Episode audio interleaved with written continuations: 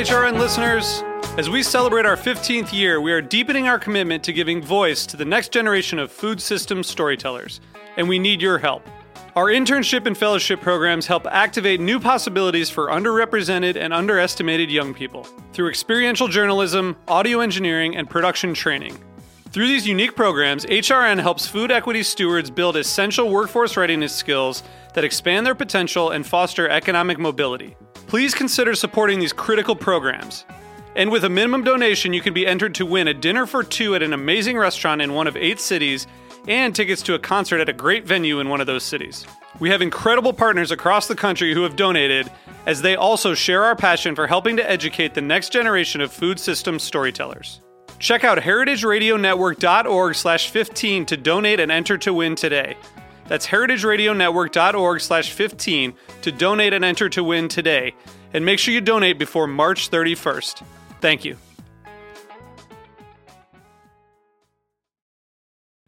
Today's program is brought to you by the International Culinary Center, offering courses that range from classic French techniques in culinary, pastry, and bread baking to Italian studies to management, from culinary technology to food writing, from cake making to wine tasting. For more information, visit culinarycenter.com. This is Chef Emily Peterson, host of Sharp and Hot. You're listening to Heritage Radio Network, broadcasting live from Bushwick, Brooklyn. If you like this program, visit heritageradionetwork.org for thousands more.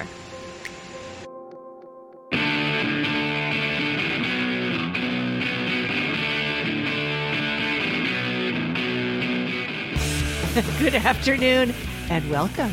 This is What Doesn't Kill You Food Industry Insights. I'm your host, Katy Keiffer. Uh, and my guest today is one of my very favorite guests, uh, Tom Philpott. Tom is a journalist. He served as a columnist, food editor, and senior food writer for the online environmental site Grist. He's a co founder of Maverick Farms, a center for sustainable food education in Valle Crucis, North Carolina. And before moving to the farm in 2004, Philpott worked as a journalist, financial journalist in Mexico City and in New York. And most recently, he writes daily dispatch. Uh, most recently, writing daily dispatches on the stock market as equity research editor. I always forget about that part of you, Tom. It's it's. I, I want to work on that part with you, like more about food economics. Um, and uh, now sure. he writes for Mother Jones, and um, I read his work uh, regularly with sort of increasingly religious fervor. I have to say. anyway, welcome back to the show, Tom. Always good to have you on. Glad to be here, Katy. Thanks for having me. Oh, sure. So how? Uh, so um, okay. So let's start with food chains because that's been uh, in the news, or at least sort of in our news, uh, quite a bit. And um, was wondering what you thought of it. I saw it yesterday. Uh, let's hear the Tom Philpott review. Yeah, I saw it about a week week and a half ago, and uh-huh. I thought it did a really really good job of telling a um, a complicated and I think important story. Yeah. Um, in a in a pretty subtle way.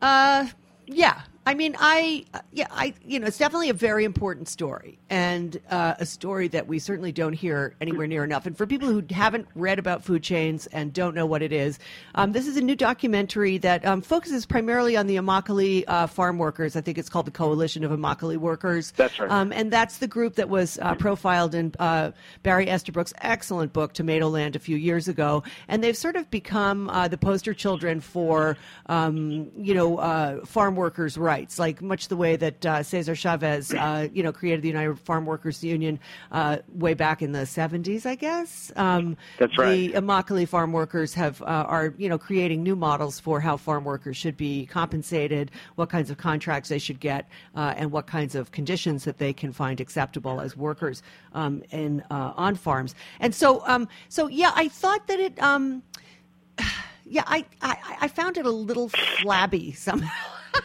I don't know if that's the right huh. word, but but you know, like I, I felt like it could have been a little more pointed, um, a little tougher actually. Um, and you know, they uh, they focused on this one particular food fight that they're having with Publix, the one of the biggest grocery chain markets in the country, um, because yeah. Publix has refused famously over really over the course of quite a few years at this point because they stopped filming. Yeah. they said in 2012, right? Um, and they, they've been asking for literally one more penny per pound of tomatoes for right. tomatoes, right? So, I yeah. mean, didn't you think that they could have been a little more, um, you know, mean about a little, just well, a little meaner? I think they were. I think they, you know, it, it's it's kind of a complicated story, and they they had to, and they also didn't want to make it just about the coalition of Immokalee workers. I think they were Right. trying to make it about a little more. farm farm workers in Yeah. general, and so they they they kind of got off the path.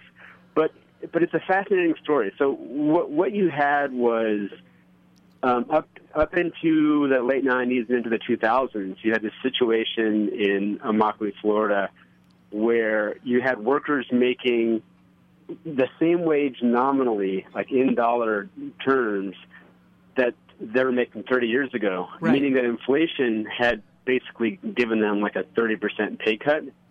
Right. Um, and so, if by the official wage, people were living in Immokalee, Florida, in really, really bad poverty. Um, and then at the margin, because the situation was just sort, sort of so lawless, you basically had slavery happening. You had um, many cases that even the George Bush administration Justice Department cracked down upon because they were just so shocking. Um, you know, guys held in captivity, changing to, to trucks yeah. for, for months and months and able to leave.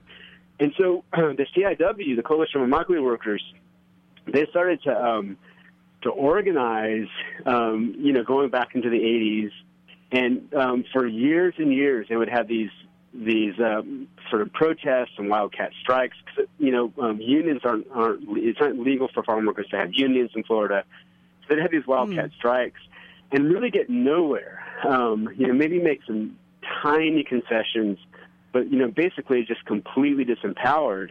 Yeah. Then they got this idea that okay, we're not getting anywhere with the growers, and what the growers are saying is that we're squeezed by these companies that buy our products. And what the, what these companies will do is they'll tell us that hey, if um, if um, you want to charge us more for your tomatoes, we'll just go to Mexico and get our, our winter tomatoes from Mexico. So Right. the companies had all the leverage.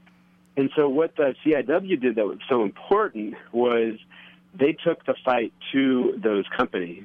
And they, you know, basically started with fast food chains. And these companies are very image conscious. When you take your kid to McDonald's, you see the happy clown, you know, the happy meal Right. and you, don't want to hear about slavery and misery. And so they went Right. one by one over many, many years and got these companies to to uh, Commit to to. concede to a to a penny a pound. And so a penny a pound um, for a farm worker. In the, at the end of the day, it represents about a forty percent raise, and it um, it takes a wage from sub poverty to uh, over the poverty level. And in addition to the penny a pound, um, they also get these companies to sign um, uh, codes of conduct that um, include things about sexual harassment, sexual abuse, which is pretty common in, in the fields. Um, you know, obviously slavery, um, working out, working hours, working conditions, use of use of pesticides, and so they, they've just been going one by one. And um, you know, it's a really remarkable story because you know these are these are some of the poorest farm, you know, some of the poorest workers in the United States, some of the Yes. least well-paid workers in the United States. I think they quoted fourteen thousand dollars a year, like at the current. You know, like that's what they're making. I mean, nobody can live on that. Yeah, that brought these companies to their knees. And I, I actually went down there in 2000, I think it was 2009, when many of these fast food companies had already broken, but um, there were still there were still some that were holding out, and there are today. I think, I think it's Wendy's is it's still Wendy's. holding out. Yep. Yeah, um, and, And maybe uh, Taco the Bell. housing. Ta- Taco Bell signed Oh, they uh, did a Okay, while finally. back. Okay. Okay. Yeah, but um, but the conditions that I saw in in Immokalee were jaw jaw dropping. Um, nothing like nothing I've ever seen in the United States. Uh, just you know the the housing. Um, the the other side of the story um, is that the housing uh, is controlled by a few landowners in in Immokalee, Florida. And Right. they charge exorbitant uh, Manhattan style rent No way. um, especially in the season. And so what the Sure. what the guys have to do to survive is put a lot of guys in one house. And so I saw places that were literally, you know, a tiny kitchen and then like a kind of a barracks with bed, Mm-hmm. bed, bed, no room to walk around, just mattresses in the ground. yeah. um, just just and and houses falling apart and um, just just crazy crazy stuff. And so what what they've been able to do with uh, you know very little resources is is incredible.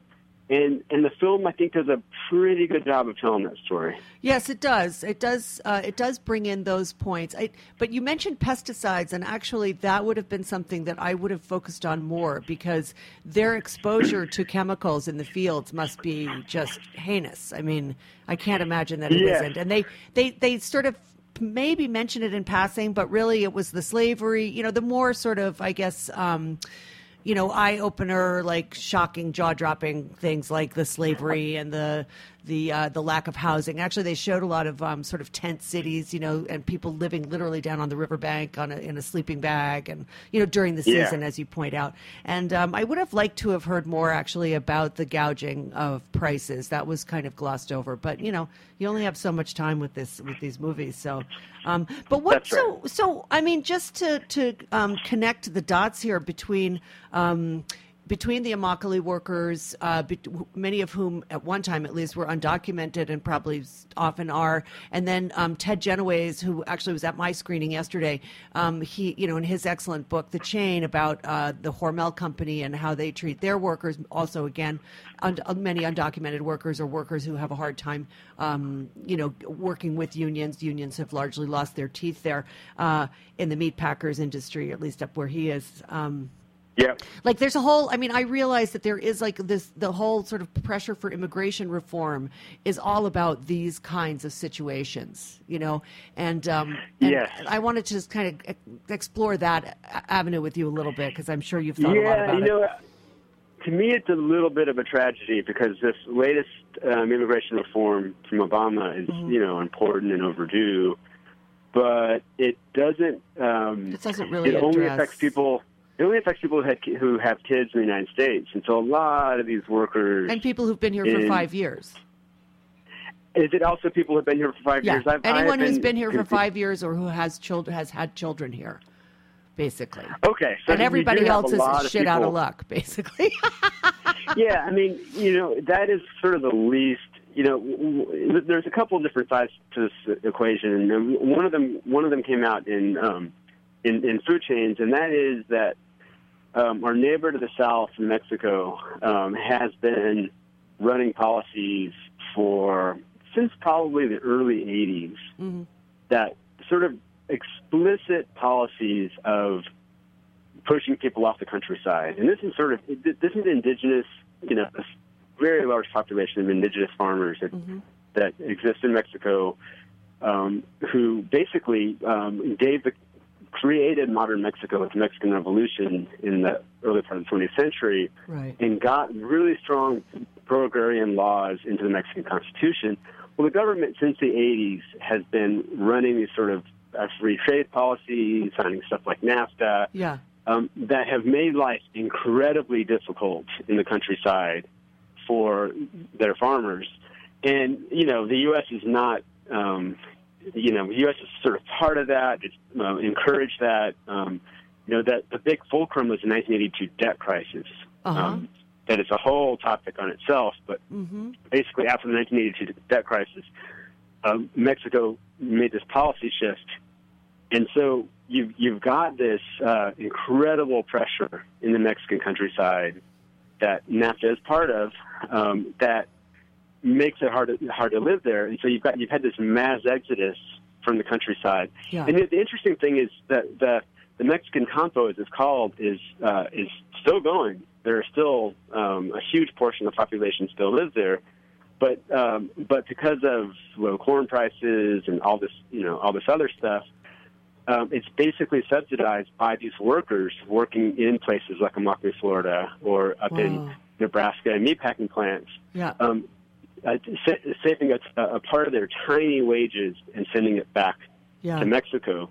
And so, so part of it is we as Americans are sort of implicated in this because our policies have gone hand in hand with with Mexico's policies to sort of clean out the countryside. Um, well NAFTA and then which, you know the other sorry yeah, and then the other the other part of the equation being that you know, at this point in our country, these are the people who feed us. Yeah. And these are the people that that, that process our meat, that pick our vegetables, that you know work in the back of restaurants. Um, not the not not the, the part that you see in the public, sort of the the you know the chefs, the very um, Right, you know right. out, front of the restaurant, but in the in the back in the, in the dishwasher kitchen, which you are never exposed in Yeah. places like that. Yeah. Um, that these are the people that feed us, and it is ridiculous and insane to have this policy of hounding them, um, you know, declaring them illegal, um, deporting them. And you know, the other thing is that they they pay payroll taxes, they pay sales taxes, and so they're they're paying into into this into this economy and are. Um, and and spend you know basically every because they're poor people spend almost all of their incomes Yeah. Whenever they whenever they don't send back to Mexico they're they're, They're spending, spending. here Right. Um, and so they're they're part of the economy they feed us and it is you know to me it's just a job. I think it's something that we're going to look back on in history and say what was all that what was this idea of get out of our country. Let's militarize the border. Let's you know let's deport people Yeah. en masse. It's going to look really bad, I think. Well, I mean, it looks so bad right now with you know those fifty thousand children sitting at the border right this minute. I mean, I don't think that situation is anywhere close to a resolution. Um, and you know, there those children languish, and it's gone out of the news cycle. And you know, I don't know what's happened to them. Do you? You know, I mean, it's like nobody's thinking about that anymore. I mean, it's in this whole complicated process, and um, and you know, Mexico is one thing, but the countries south of Mexico, where, Oh, yeah. where a lot of those kids come from, are even more just completely wrecked. Um, and, yeah, in a state of civil war or terrible turmoil, military juntas, Yeah. people being hunted down, shot. I mean, even Mexico is pretty damn scary nowadays. I'm really glad I don't live there, although I love to visit them. Um, Yeah, it's a great place. uh, it's a great place, and I, I've always really liked, you know, the population there. Not that I visited that often, but anyway, um, let's go back to this idea of. Um, well, let's let's talk for a second about since we just talked about NAFTA, the North American Free Trade Agreement, and the impact that had on farmers both north and south of the Mexican border, as well as up in Canada, um, and then um, and tie it into one of your most recent articles, which was about the Trans-Pacific Partnership uh, that is going to um, open up new markets for our uh, slaughterhouses, our packing houses, our meat providers. Um, and Yes. I, I, I wanted to like get just kind of tie that into this whole story as well because I think that's a very interesting development. And then maybe we can talk a little bit about Smithfield and selling into the Yeah. Chinese. And you know, let's let's let's go into TPP for a second and, and talk about what that means because Yeah. I don't think people are really paying attention to that. No, they they certainly aren't. Um, so I think the with, as far as the meat indus- industry goes, it's, it's pretty simple. Um, you know, here here in the United States, um, if, in food markets in general, food markets grow about with population now, because you know p- people aren't for the most part people have enough to eat. Um, people have food is within people's budgets for the most part. There are you know major exceptions, but but basically, um, people you know people aren't. There's not this pin up demand to buy more food. That that's just in general, uh, and so the, the overall food market grows just with population. And then you look at meat, and you've got a situation where, after decades of growing, in the past four or five years, per capita meat consumption has leveled off and is even dropping. Mm-hmm. Um, so people are people are, are tending to be eating a little bit less meat. Um, and most of these companies are publicly traded, and so they've got to show, you know, quarterly as much as as much as possible quarterly um, revenue and profit gains. Right. But their domestic market is shrinking, and so there, you know, there's this scramble to to uh, sell value added products like instead of selling a pork chop, you sell some kind of like, um, you know, uh, pre cooked, pre seasoned pork loin that you can Right. just pop in the um, in the microwave, um, and they've they've done all that as much as possible. They've, there's been this big push to value added, um, and so now they're in this sort of crisis where their domestic market is not growing, um, and so what do you do? And the big answer has been, well, let's export. Let's Right. export as much as possible. Um, let's get the, this export engine going. And I think that is a big play now for your sort of Tysons and Cargills and, and Absolutely. Smithfields. And uh, and you know, there's one of the things that I bring up about it is that you know Americans are eating less meat for a lot of different reasons, and I don't think we fully know what's going on with that. But I, I think one of the reasons is that people are like are you know watching stuff like Food Inc., reading you know Pollan and Schlosser, Uh huh. listening to your show, um, yes. things like that, and are concerned about the ecological impacts of these concentrated factory style right. um, as well as the animal welfare impact, right? I mean, people as well as the animal welfare people really worry about that. Yeah, pe- people are like, you know, this is happening here in 2014. I don't like it. Right. Um, these very, you know, sort of the concentration of manure and the whole problem of what to do with it. The yes. you know, the horrible animal welfare issues. And they're hoping that by consuming less, maybe they put downward pressure on this stuff. Maybe it, um, maybe it happens less. Maybe the industry shrinks. But um, when there's a big export market going, um, that means that our consumer choices won't really affect that. That we could see if the if the business model works, um, and it has. I mean, exports have been have been big, but they haven't sort of pulled the meat industry out of this slump that it's in yet. Maybe they will, but if they do work, we could see, you know, instead of fewer hog facilities in places like Iowa and North Carolina, we could see more hog facilities Yes. instead of fewer chicken, you know, gigantic chicken farms and the um, Delmarva area of you know the eastern seaboard. We could see more of those um, in that Chesapeake Bay area, Mm. and so it's sort of um, th- this export model is sort of taking it's uh, removing American consumers' um, ability to ramp this stuff down um, by by eating less. Yes. That- that's just one of the problems. Well, I, I, I want to insert a quote here because last week I had George Faison on, you know, from DeBragga and Spitler, and George really knows the meat industry inside and out. And I was saying, you know, like, well, don't you think that all these people freaking out over animal welfare and feedlots and blah, blah, blah, you know, do you think that's having an impact on the big players like Smithfield or, or Cargill? And he's like, absolutely not. They don't give a shit.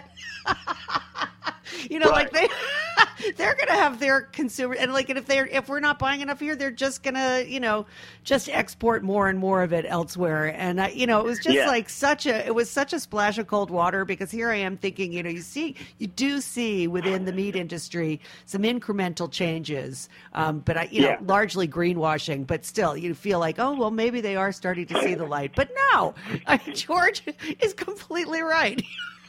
Yeah. You know what, Tom? They We have to feel take a real quick break. I hate to do this to you because this is so much fun, but uh, I do have to do the sponsor drop. So, Jack, let's cue that up, make it happen real quick, and then we'll do like five more minutes, and uh, and then we'll say goodbye reluctantly.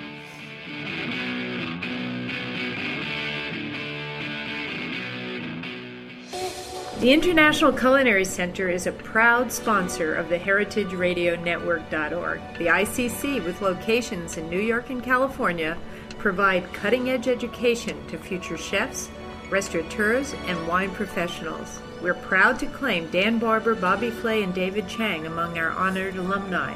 This is Dorothy Cann Hamilton from Chef Story. Check out our ICC website at internationalculinarycenter.com.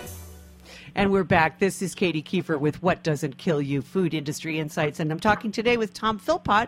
Um, and we are discussing food chains, immigration, and now uh, the increasing uh, desire for uh, exporting our meat products uh, to points beyond our borders and what impact that's going to have. So, um, you know, let's just like the Trans Pacific Partnership, we didn't actually tell people really what that's going to mean. So let's let's drill down on that for just a couple seconds before we um, wrap this up. Yeah, so it's this massive trade deal that's being negotiated um, with the, uh, several countries from this side of the hemisphere. I mean, uh, in this side of the world, like a few Latin American countries, including Mexico, um, Uh-huh. but Chile, Chile, and a few other countries, and then a bunch of Eastern countries, Japan, a bunch of the Southeast Asian tigers.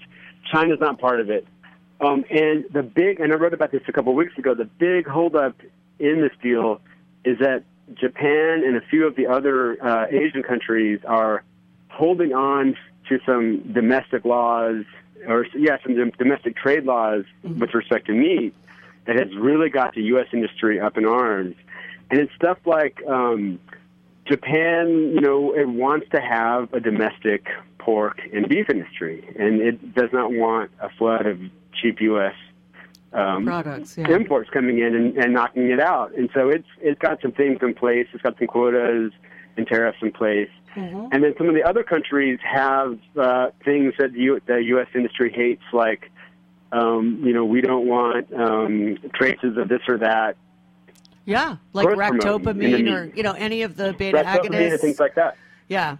And so the U.S. negotiators are pushing real hard um, on these countries to uh, to agree to this sort of complete free trade pact on meat. Yeah. And um, and what made me you know this this has been in the works for a while. There's been all these problems, but what happened is that with the election of a few weeks ago, yeah the Republican Congress is determined to push this through, and Obama, um, I'm pretty disappointed about this.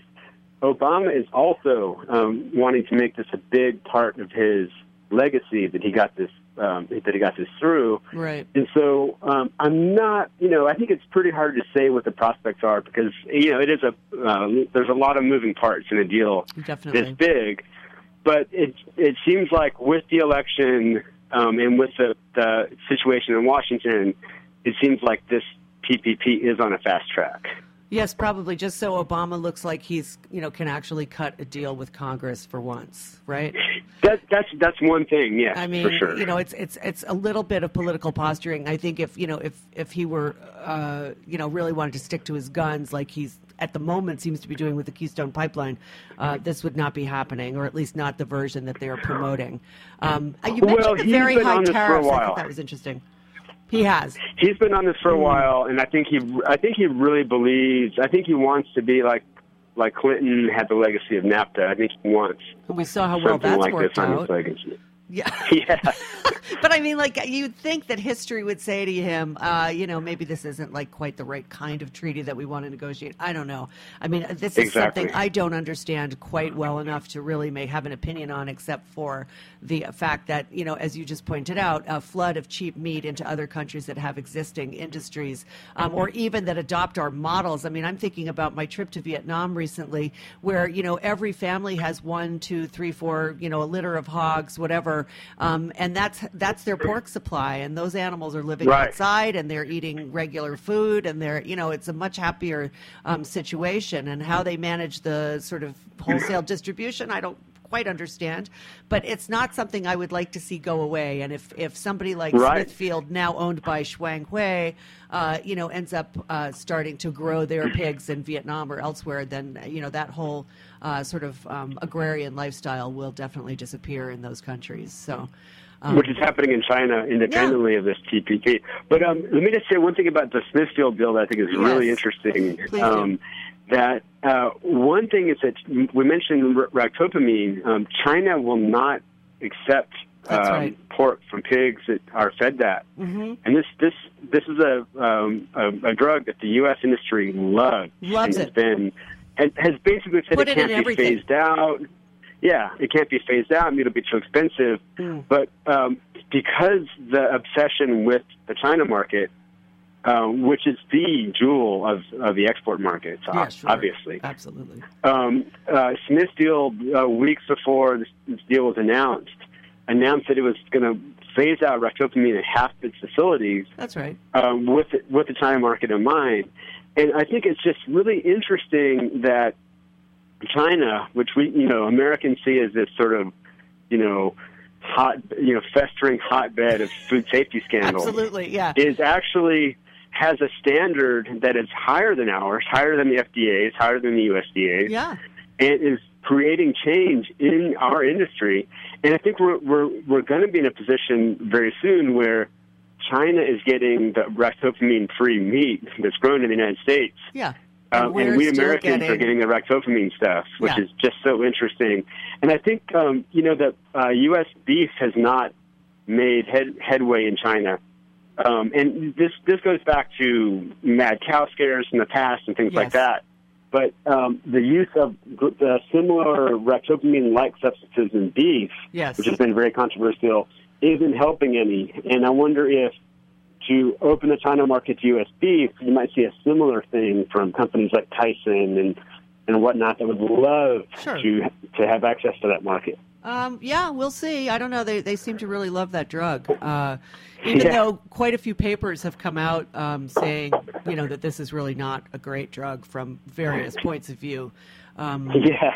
It, you know, aside from the animal welfare issues, apparently it lingers. Yeah. It lingers in the flesh. Uh, it's then, uh, you know, excreted uh, and then spread into our water system and into our fields, and then taken up by plants and fish and birds, and you know, it's like all the other Great. drugs. You know, it's just like, wait a minute. And this, by the way, is not a.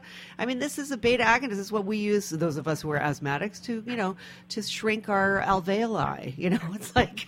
Yeah. You know, it's not Yeah, I an mean, it- it- inconsequential drug. It's, uh, you know, it causes It stresses- osteoporosis and cataracts. And, Yeah.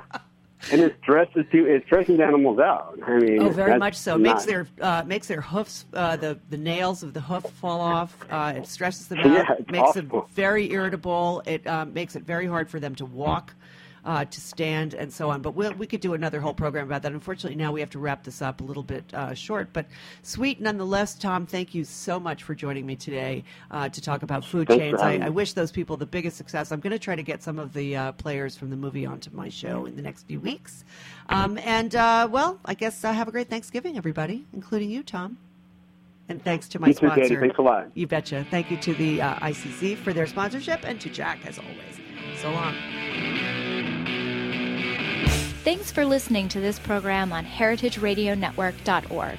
You can find all of our archived programs on our website or as podcasts in the iTunes Store by searching Heritage Radio Network.